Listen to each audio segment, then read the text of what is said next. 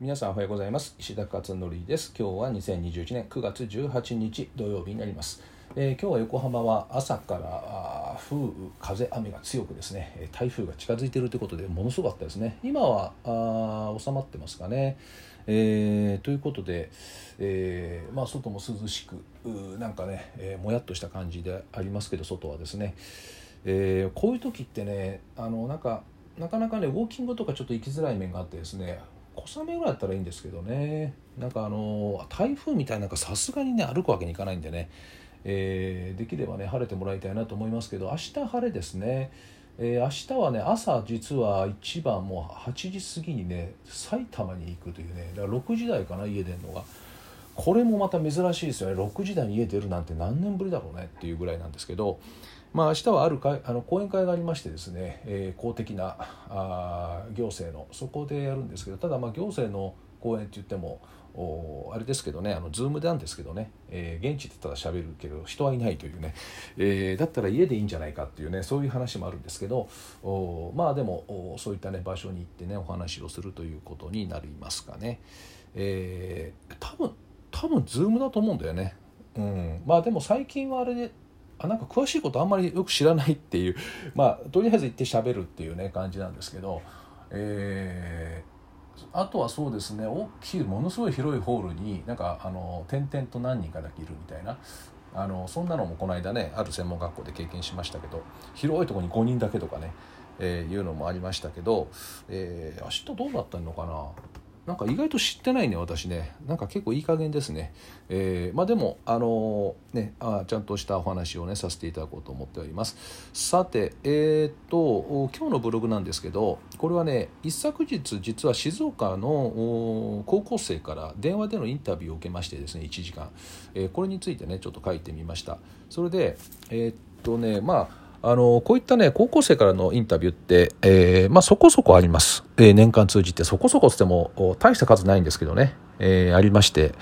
えーそれでねまあ子供たちから受けた相談はもう100%私は受けることにしていて、まあもちろんボランティアですよね。お金なんか当然ね、あの、もらうことは一切ないんですけど、えーもう可能な限り受けようと。で、なぜかというと、おもし逆の立場だった場合、自分が高校生で、えー大人の何かインタビューを取りたいっっていう時にですね、まあその大人があ快諾してくれたっていうのはすごくいい経験になると思うんですよね。えーさらにこう、ね、自分のこう、思いというかね、何かこういった事柄をお願いしますっていうオファーが、あこうするチャレンジ精神っていうのかな、それがもっとこう増えていくんじゃないかなと思っているので、えー積極的にね、えー受けるということにしています。で、内容はね、放送部の部活が放送部なんですよね。で、それでね、作品を作って出品するってことをやるらしいんですって。なんか大会で出すのかな。で、そこでテーマがね、私の東洋経済オンラインの記事を見て、それをテーマになんかやりたいということで、親子のコミュニケーションですかね。えーそれを題材としてやるということで。で、この記事はね、私が5年、5年以上前に書いた記事なんですけどね、まあ、ネット上にも出てるんで、まあ、それで検索で出てきたあようでした。で、えーそこでね、メールをね、いただいたんですね、最初にね。えーそれでね、私のホームページの問い合わせのフォームがあるんですよ。そこに、えー高校1年生のですね、その部員のね、人が、えーしっかりと自分の名前も入れてね、高校の名前も入れてですね、えー趣旨も入れて、オファーがあったんですよ。で、それでね、しっかりとした文章だったんですよね。で、その後に、インタビューの前に、前々日ぐらいに質問項目もですね、しっかりと送られてきましてですね、えーなんかもう本格的なあの取材だなっていうね、えー取材はね結構あの新聞社だったり雑誌社だったりとかこれ結構たくさん受けるんですけどそういうねあのオファーの仕方とねほとんど一緒でした。えーだからすごくねしっかりしてるなと思って自分の高校1年の時と比べちゃいましたね。もう自分のね高校1年私は高校1年の時は絶対そんなんやらないしそもそもやらないし、えーそんな文章も書けないしっていうふうにね思っちゃいましたけどねで、えーまあ、今回それもあってですねブログに書いたのはこの文章って人柄が出るよねっていう話です。で、えーこれまでま私も膨大な量の文章を見ているので、えー文章を見ると大体人がわかるんですよね。えー、で、だから入試でよく小論とかね、えー、レポートとかいろいろ書かせたりとかありますけど、あれって、あの、まあ、目的は別にあの人柄見るためではなく、論理的構成ができてるかとかっていう、そういったものだったりを見るんですけど、おでも膨大な数をですね、文章を見てる人たちっていうのはわかるでしょうね。ね、そういったものがね。だから相談メールもですね、本当にたくさんものすごい膨大な量いただくんですけど、えー、それで私もよくですね、あの、そこに書かれていない内容も想像しながらよく喋るんですよね。で、それで、えー、返信メールでですね、その後、書いてないことまでなんでわかるんですかっていう、まるでうちの中を見られてるみたいなんていうね、そんな、あの、ことを書かれる方もいらっしゃるんですけど、お膨大な量を見てるとどうなるかというとですね、えー、データベース化されるんですよね、頭の中で。なので、えー、こういうふうな状況にある方は、別のこういう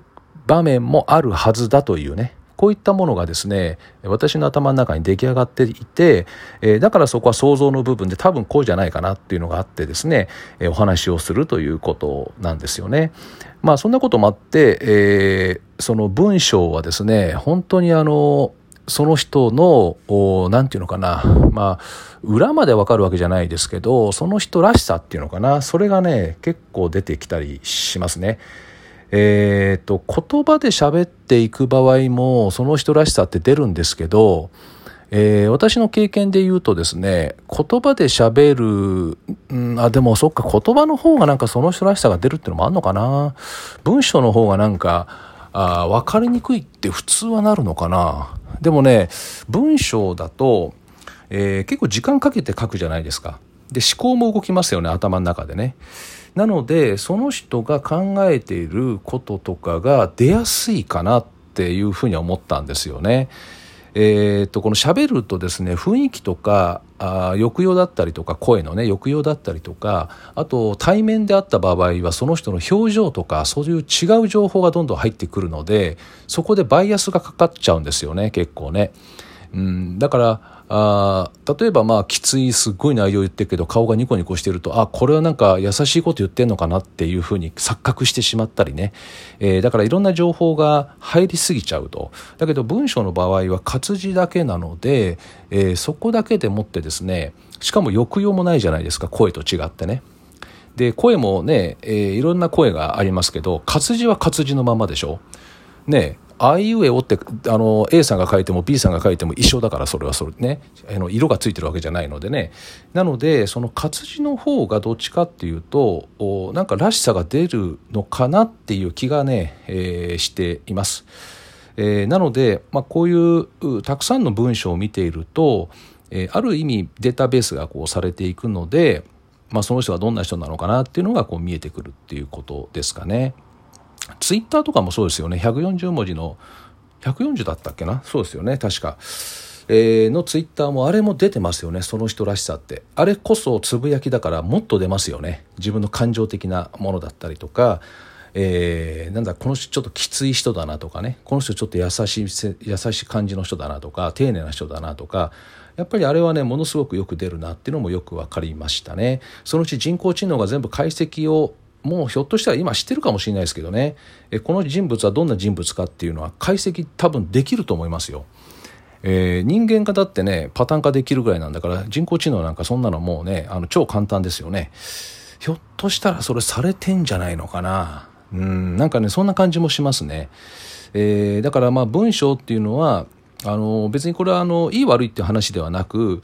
やっぱり出るなっていうあとそうそうあの古文書がよく発見されて、えー、昔の武将とかね、えー、の古文書が発見されてそれがその日常のね業務命令とかじゃなく日常の些細なやり取りの手紙とかだとその人らしさがよくわかるとか性格がわかるってよく言うじゃないですか、まあ、あれなんかまさにそうですよね。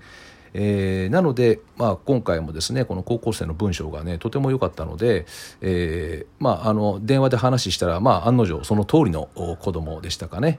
えー、というふうなお話でした。えー、ということで今日はですねあの高校の取材高校生からの取材を受けたということから、えー、文章がですね、えー、この人柄を表していくというお話をしてみたということです。はい。では今日は以上となります。ではまた次回お会いしましょう。